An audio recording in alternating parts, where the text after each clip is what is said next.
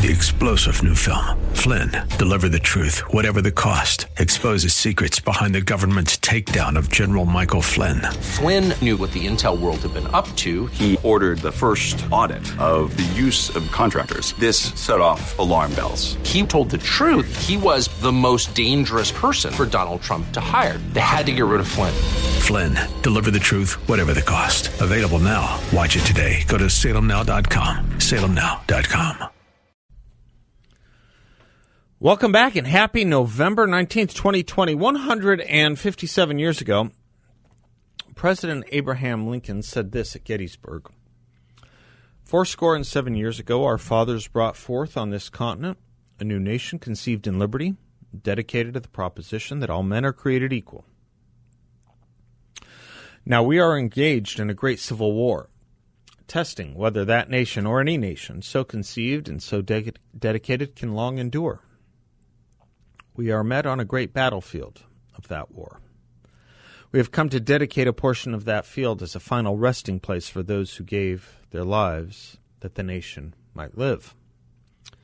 It is altogether fitting and proper that we should do this. But in a larger sense, we cannot dedicate, we cannot consecrate, we cannot hallow this ground. The brave men, living and dead, who struggled here have consecrated it far above our poor power to add or detract. The world will little note nor long remember what we say here, but it can never forget what they did here. It is for us, the living, rather, to be dedicated here to the unfinished work which they who fought here have thus far so nobly advanced.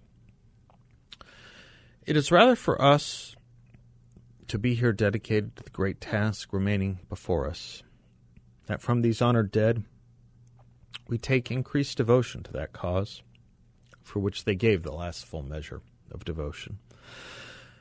That we here highly resolve that these dead shall not have died in vain, that this nation under God shall have a new birth of freedom, and that government of the people, by the people, for the people, shall not perish from the earth. Children in school used to memorize that speech. Now they don't even learn it or about it. Harry Jaffa reminds us that as Soviet tanks were crushing the Hungarian Revolution of 1956, the final mes- message of the Hungarian freedom fighters, broadcast on the Free Hungarian radio system, was a reading of the Gettysburg Address.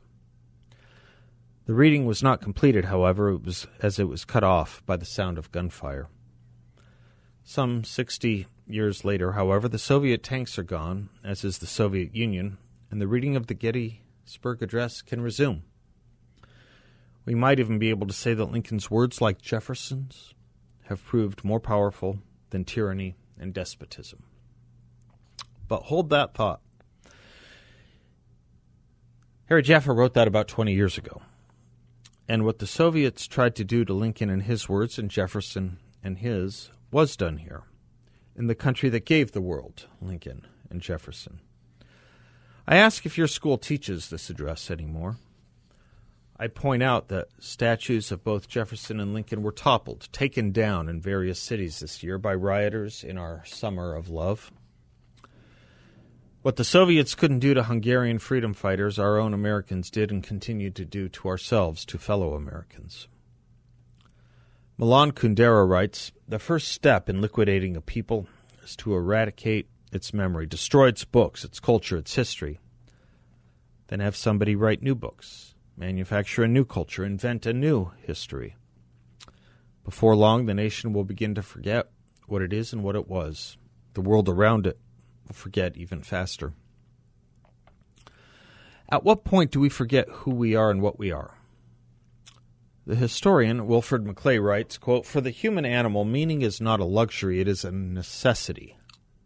Without it, we perish. Historical consciousness is to civilized society what memory is to individual identity. Without memory, and without the stories by which our memories are carried forward, we cannot say who or what we are. Without them, our life and thought dissolve into a meaningless, unrelated rush of events a meaningless, unrelated rush of events. As Professor McClay goes on, a culture without memory will necessarily be barbarous and easily tyrannized, even if it is technologically advanced. The necessary waves of daily events will occupy all our attention, feed all our efforts to connect past, present, and future, thereby diverting us from an understanding of the human things that unfold in time, including the paths of our own lives. Thank God the men at Gettysburg, and so many great men since, could void distraction, not succumb to it, knew who we were and are, and were not defeated in their efforts to connect past, present, and future. A worry about the culture I do have now. Wipe away, destroy Lincoln and Jefferson, our founding, and the great distraction and liquidation of a people can commence. It's primed to commence. But not here. Our project our project is restoration. Perhaps we might even call it a new birth of freedom, what we have to do and what the task before us is. For as Harry Jaffa writes, for Abraham Lincoln, the terrible sacrifices exacted upon the battlefield of Gettysburg and upon 10,000 other battlefields of the Civil War could be vindicated only by a new birth of freedom. Lincoln called upon us, the living, to be dedicated to the unfinished work thus far advanced by the honored dead. Lincoln made clear that work was when he said that the nation at its conception had been dedicated to the proposition that all men are created equal. The war had come because many Americans had turned their backs on this defining axiom, some calling it a self evident lie, others arguing that it applied only to superior races. For its defenders, slavery was far from being an anomaly, an evil temporarily entailed upon the new republic from its colonial past. Instead, it became to them a positive good, and they devoted themselves to strengthen, perpetuate, and extend it. Lincoln and members of his parties had been elected to office because, in light of what they held to be the self evident truths of the Declaration of Independence, they thought slavery a great moral wrong, whose extension into newly organized territories and into the states to be formed from those territories should be prevented by law. Restricted thus, they believed slavery would be placed lawfully and constitutionally in the course of ultimate extinction. John Stuart Mill, writing from England, understood this well, defending this exact point and writing, The day when slavery can no longer extend itself is the day of its doom. The slave owners know this, and it is the cause of their fury. They know, as all know, who have attended to the subject, that confinement within ex- existing limits is a death warrant. Now, I ask for those who continue to think it important, or rather defining, that slavery is the founding point of our country, isn't it interesting that they, those people, want to obliterate, defenestrate, change, and rewrite our history to make it appear that slavery is our essence? Thus, they tear down the statues of the great emancipator. Quit teaching him. Change our founding from fourscore and seven years prior to 1863 and make it some other arbitrary date that shows not freedom and equality, but their opposites. Though that arbitrary date was never considered until last year a date of our founding or a date of any importance at all. In other words, their effort is to make slavery and not its elimination based on our founding ethos the defining point of America. And to do that, they have to eliminate and distort our very history, as if the year 1776 and the years 1861 to 1865 never existed at all. That's the task of the left today. And it has both its shock troops on the streets as well as its intellectual catalysts in the academy. Goes back and deep into the progressive movement in America. Consider this from one of the founders of the progressive movement in America, Woodrow Wilson. Quote, if you want to understand the real Declaration of Independence, do not repeat the preface. Make a new table of contents. Make a new set of counts in the indictment. Make a new statement of the things you mean to set right, and then call all the civilized world to witness. We are not bound to adhere to the doctrines held by the signers of the Declaration of Independence. We are as free as they were to make and unmake governments. We are not here to worship men or a document. It is no fetish, its words lay no compulsion upon the thought of any free man. Well, thank God the men who fought to the song with the lyrics as he died to make men holy, we shall die to make men free, didn't think the way Woodrow Wilson did. Think for a moment what Wilson was saying about the preface to the Declaration of Independence and how it could be gotten rid of. Eliminate it, so that you then eliminate the call to inalienable individual rights and the responsibility of a just government to secure them. It's always curious to me how the words the progressives here want to ignore or eliminate from our history are the very words freedom lovers and protesters in other countries discover and raise, be they in Hungary in the 1950s, or Tiananmen, or Hong Kong, or Tehran. Thank God, as I say, we have those words with us still, even if hard to find, even if dusty and hoary and contemned by our modern left. I point out that a month ago, though it didn't gain much attention, Donald Trump created a 1776 commission. That's a both beautiful and tragic thing. Beautiful that we had a president and several great scholars dedicated to the words and meanings and teachings of 1776. Tragic because we need a presidential commission to promote them. Recall what Jaffa warned about once. In 1776, we were nothing promising to become everything. Today, we are everything promising to become nothing. The question is can we summon up what, once, what we once had and go back as a full circle, like a true revolution, to Ronald Reagan's greatest wish, a new birth of freedom based on an informed patriotism? Or will rather the modern age leave us in the place where patriotism remains a down market commodity, and we, like so many animals other than rational, remove our foundation and what we thought were our final and permanent doctrines from memory and education, and just be forced to jump from lily pad to lily pad in life into a meaningless and through a meaningless, unrelated rush of events. That, as the national anthem, is a question. It's also our major question today. I'm Seth Leibsohn. We'll be right back.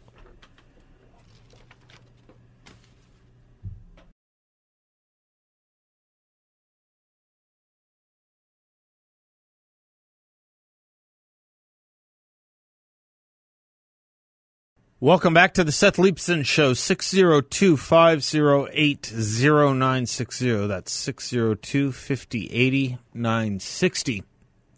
Love to hear what's on your mind today. Is it uh, the election? Is it COVID? Is it something else? Is it our schools? we um,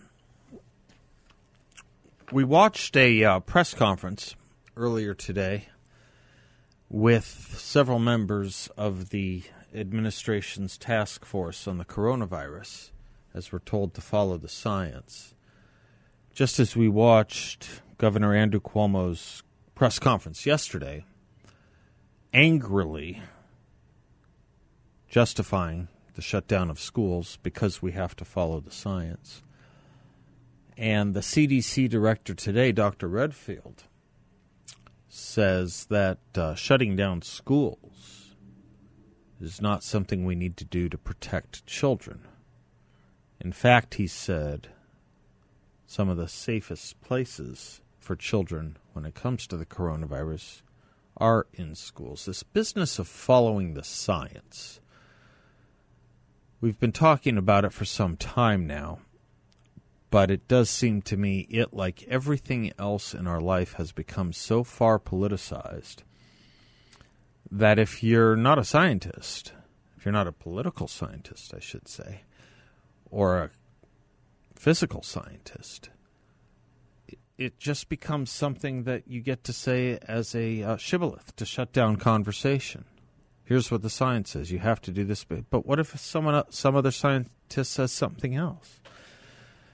So we've had about two weeks, including yesterday, of governors and mayors and other elected leaders telling us over and over and over and over again masks work. And yet we had this massive study out of Denmark. Massive. Perhaps the best study there's been done to date on them. Saying they don't. They don't protect you. They don't protect you from the virus. Who's to be believed? What your elected leaders say? Or what an RCT, a random controlled trial, says, and a really good one at that? Well, I'll tell you, when you think about the fact that 80 to 90% of the population wears masks anyway, where they're supposed to, and when you see states that have mask mandates having explosive regenerations of the coronavirus, we have to kind of step away from the science and engage common sense Wait, states with mask mandates are having explosive cases or rising cases of the coronavirus?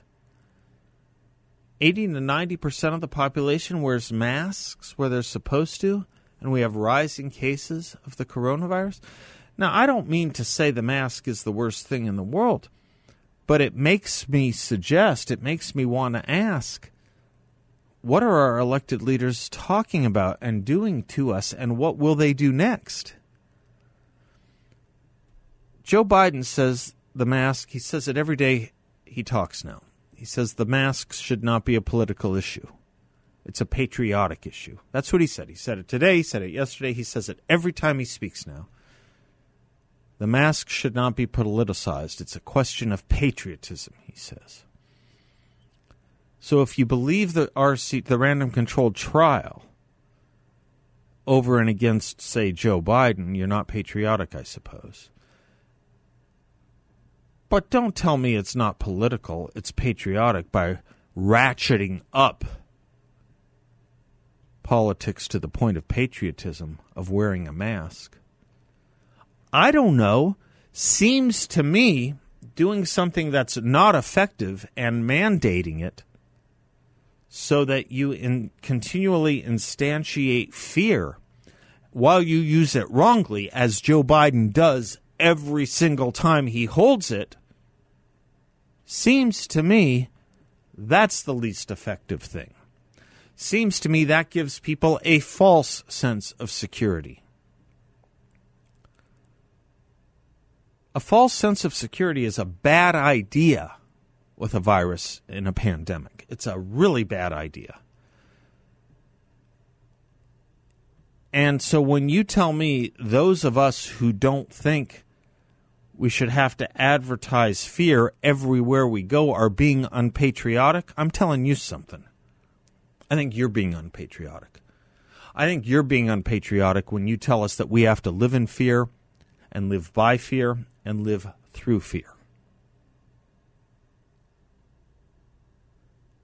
And when Joe Biden tells us that it's not a matter of politics, it's a matter of patriotism, I think he's politicizing patriotism. The very thing conservatives have been criticized for doing for years and years and years. The shoe is on their foot right now.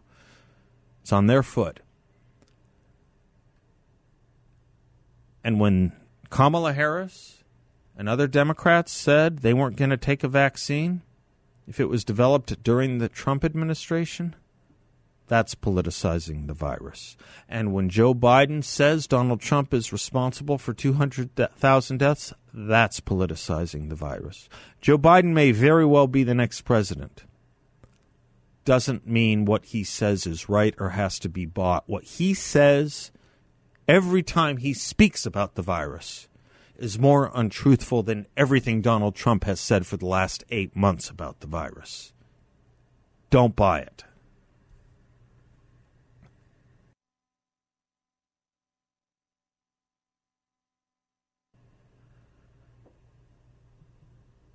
Welcome back to the Seth Leibsohn Show, 602 508 0960. Monica is in Hot Springs. Hi, Monica. Hi, how are you? I'm good. How are you? I'm well, I should say. Good, good, good. I just I wanted to first before I talk about what I called in for is echo the callers when they say that you're the best on the radio. You're so You kind. You are a joy. Uh, you're a joy to listen to. We never have to turn down the radio because you're yelling. Oh, Monica, we're thank you. discussing, yeah, intelligently, all on the same level. But then your callers, I talk to the radio and go, "Gosh, he has the best callers." No, you're So- one of them. yeah, it's really sweet. But I was just thinking about um, when you opened, you said, "What's on your mind?" COVID, Yeah. the election. What's on your mind? Yeah. What's on my mind is fighting, and and using somebody like Ocasio Cortez in commercials specifically to say, "Look, she's putting together an enemies list." Is that what we want? Is that the country we live in? It's not. And attacking that ideology, the far left ideology, using her. The, that enemies list thing is just, I don't know, it, it It's a, it's amazing that sh- that that people can write that they should take down or put down or collect an enemies list. It's amazing people actually say these things publicly that they say them out loud, and it's not just AOC. It's columnists it's at the just her. Washington Post, right? Um, it's it's Yep. it's it's, it's it's growing. I think she Yeah. gave them fuel to speak out, kind of like Trump gave us fuel Yeah. to uh, stand up for herself. She's giving the far left fuel to to go far left. Yeah, and and and people like to talk about the Democratic Party and its leftist socialist wing as the tail wagging the dog. I don't think it is. I think the tail is driving the dog. It's not wagging it. Hmm. This is the Democratic Party.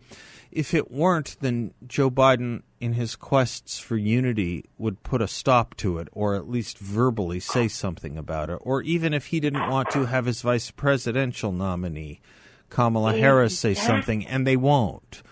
In fact, they call for unity on one day and call us the far right the next day. And I think if we don't hit hard at that and drive it home and make that known to maybe the people who aren't paying attention every day, like like I'm addicted to, um, because it is truly scary behavior. Um, if you're going to win where, fair and square, your ideas are that important to you, you would win and talk about your ideas. You wouldn't do it by attacking, by trying to ruin financially individuals. Monica, you're right. And and the thing that's odd to me about all this is that it wouldn't be that hard to do. I was having lunch with a friend and we were talking about, you know, if Joe Biden becomes president, what kind of constitutional infringements should we or attempted constitutional infringements should we be prepared for? Because you know, if he if it's if it's all legitimate that he got seventy five, six, seven, eight million votes, do you think that most of those voters know really what the Democratic Party or the left stands for? And I don't know whether they do or don't. They probably don't. But look at what Well- we've been subject to just this year. The first thing Yeah. that when they weren't in the White House, they took from us from social media and elsewhere was the First Amendment. And if they do have the White House, they're going to obviously have a lot more power and a lot more persuasion, and maybe people will be um, forced to see, I should say, what we have been describing in a lot of um, of attempted theory. But I just don't want it to be too late. uh, well, that's that's the point. That's the point, isn't it?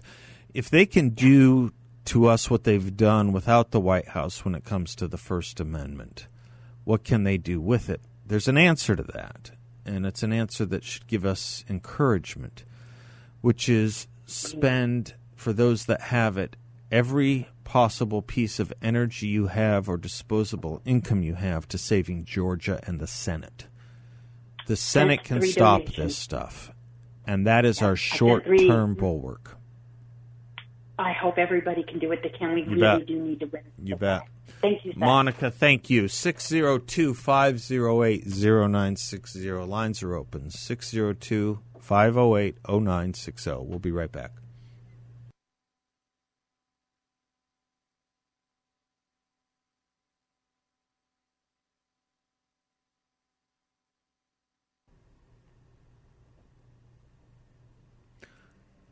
Welcome back to the Seth Leibsohn Show, 602 508 0960. Larry's in Tempe. Hi, Larry.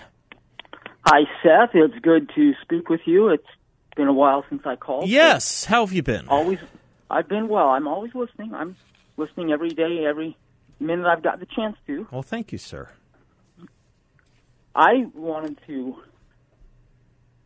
comment on, and I think it was yesterday you mentioned, referred to at least, uh, Raphael Warnock and his lovely comments about can't serve military. And, Yes, you cannot serve God in the military. This is the Democratic uh, uh, candidate for the Senate in Georgia. You cannot Right. serve both God and the military. Right, right. Yes, sir. Yeah, and I don't know if I wasn't able to listen all of the show yesterday to know if anything more was mentioned about that or anybody commented on it. But his reference, and he's, I guess he's a pastor. I guess. Yeah, I was trying to not say that too sarcastically. I but, will.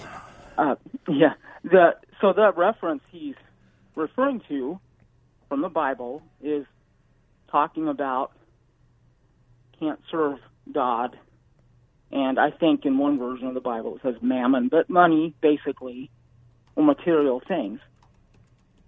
And unfortunately, when he used this quote, he used the word serve as if anything you do that's serving somebody is serving as this context of the Bible talks about. And that context is talking about serving as in a servant to a master.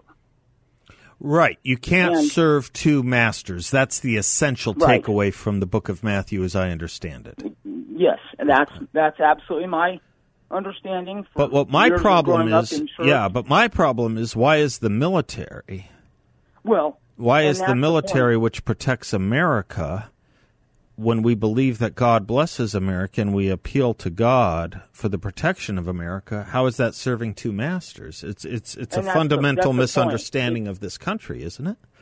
it's that, and it's also, I think, a fundamental and horrible misuse of the scripture. Right. The verse isn't talking about uh, service like that. It's not talking about that at all. I have family members, I have many, plenty of friends who have served or are currently serving in the military, and they aren't serving the military as if as if this is their god. Right. It's it's service to their country. Exactly. Exactly. citizens. Exactly. Yeah, Yeah. and there's a a found a foundational difference between those two things, and so I don't know whether it's simply an effort, and this is my guess, is it simply an effort on a political standpoint, a political basis, to throw stones at people rather than I, I, I think it's worse than that, Larry. I got to tell you, I think it speaks to a deep anti-Americanism. There Well, are those, yes. And you know, he has praised also. Raphael Warnock has praised Jeremiah mm-hmm. Wright when Jeremiah Yeah. Wright said "GD America." We get into sharper and sharper focus when we start thinking about these things, what the people like Jeremiah Wright and Raphael Warnock think about America. They mm-hmm. say the things about this country that our enemies say about America. Who in the world looks to God to condemn or harm this country? Our enemies. Our enemies do. Mm-hmm. They pray to God, they appeal to God to hurt this country. In our Declaration of Independence, we speak to the supreme judge of the world for the rectitude of our intentions. In our Constitution, we seek to se- secure the blessings of liberty to ourselves and our posterity, blessings something that come from God. Amongst the patriotic, lovers of liberty, lovers of this country, left, right, Republican, Democrat. I'm not saying it's a Republican thing and I'm not saying it's a right wing thing. We have plenty of Democrats and plenty of left wingers or liberals in the military or who are patriotic. They wouldn't dream of saying GD America and they wouldn't Exactly. dream of thinking you can't serve God in the military. There's not a military branch that doesn't have people of the cloth in it. Not exactly one. right. Not one. And it's also that's also very interesting to say it that he says it that way Yep. when the military's part of what the military does, a big part of it, is defend this country and the freedom for people to worship any god they choose. Or none. That's exactly right. That- that's yeah, exactly right no- because no th- that's a really God. good point, Larry, and it's not said enough. The enemies of this country who appeal to their God to destroy this country want to impose one and only one version of God on the world, right? We don't. We don't. In fact, that's that's that's one of the miracles of our founding as one of the first nations if not the first nation in the history of the world that disestablished religion from country. That's exactly right, Larry. Yes, That's a really exactly. good point. And unfortunately, that gets misconstrued a lot of times as saying separation of church and state. when Correct. it really meant uh, protection of Disestablishment. the church Right. from the state, Right. not the, the other right. way around. Right. Exactly right.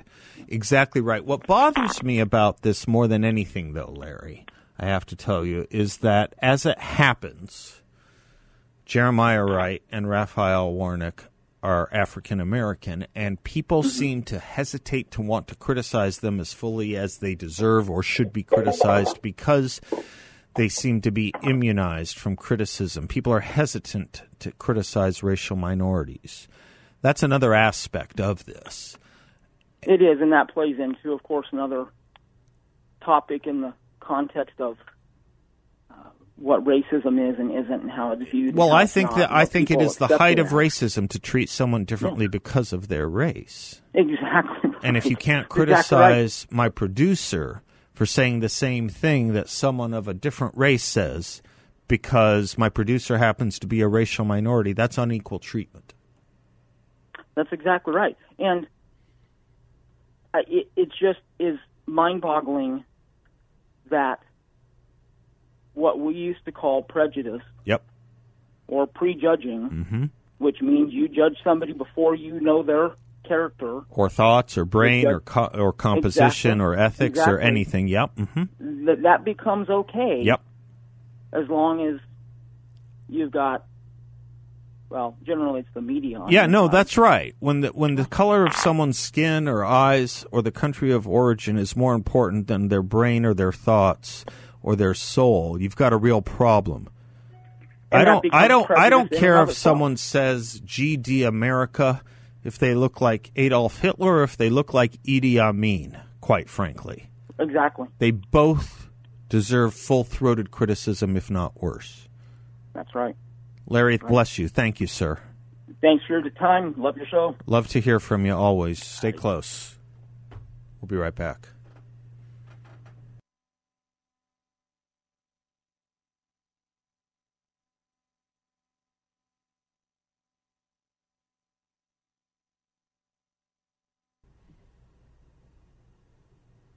Love uh, Ronnie Milsap. That's great. Fabulous. Welcome back to the Seth Leibsohn Show. 602 508 0960. Tony's in Peoria. Hi, Tony. Hey, Seth, how are you doing, sir? I'm doing well today. How are you? I'm doing very well, thank you. Um, we spoke about two weeks ago, um, mentioned that I had been um, prior military, retired military, and uh, we discussed that just for a moment.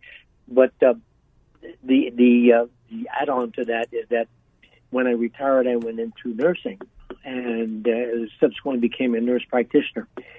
Um, but I still kept my conservative values. Thank you very much. Um, but, the thing that that uh, is, is is striking is the um, the assumption of our political leaders, um, and I use that term loosely because some of them could lead an elephant to a bag of peanuts, and, and that that we take from Harry Truman. Uh, but uh, they it's so so so quick. Uh, they were able to adopt that uh, air of authoritativeness um, regarding masking when uh, the medical folks um, really still are worldwide in a state of um, disagreement, as it were. And you mentioned about the was it Norwegian uh, that was around Denmark. study? Yeah, Denmark. Denmark, Right, sorry. right. Mhm. Um, and, and it could have only been better had it been a double blind, but in any case, a random was fine. Right. So, what is, is amazing to me is um, the uh, ignoring of that. However, I guess when you really consider the politicization of that, it's so amazing after all, is it? Yeah, I it's it's a funny thing we we we have here, Tony, because we keep being told to listen to the scientists and do what the science says. And we know the minute someone says that, they're lying to us because the science is not agreed upon. It's not unanimous. And I don't know if you're familiar with the Great Barrington Report, but it's a group of thousands and thousands and thousands upon doctors who disagree with the shutdown ethic. And are they not scientists? Are they not legitimate? Well, their their credentialing makes them makes them that. I think um, so too. I think so too. And so I think we have entered a world. I have to take a break, and um, you're welcome to call back if you want because I have an interview coming up. But we are entering a world where the left says we shouldn't politicize this. Listen to the scientists. They are the ones who have politicized this. There's a lot of different scientific views on things, and there's also something called common sense. And my common sense tells me when I look at states that have had harsher shutdowns and stricter mask policies that have higher rates of infection and cases, something's wrong. It's not the shutdown and the lockdown and the mask that's efficacious anymore. Call me back on this, Tony. Call me back.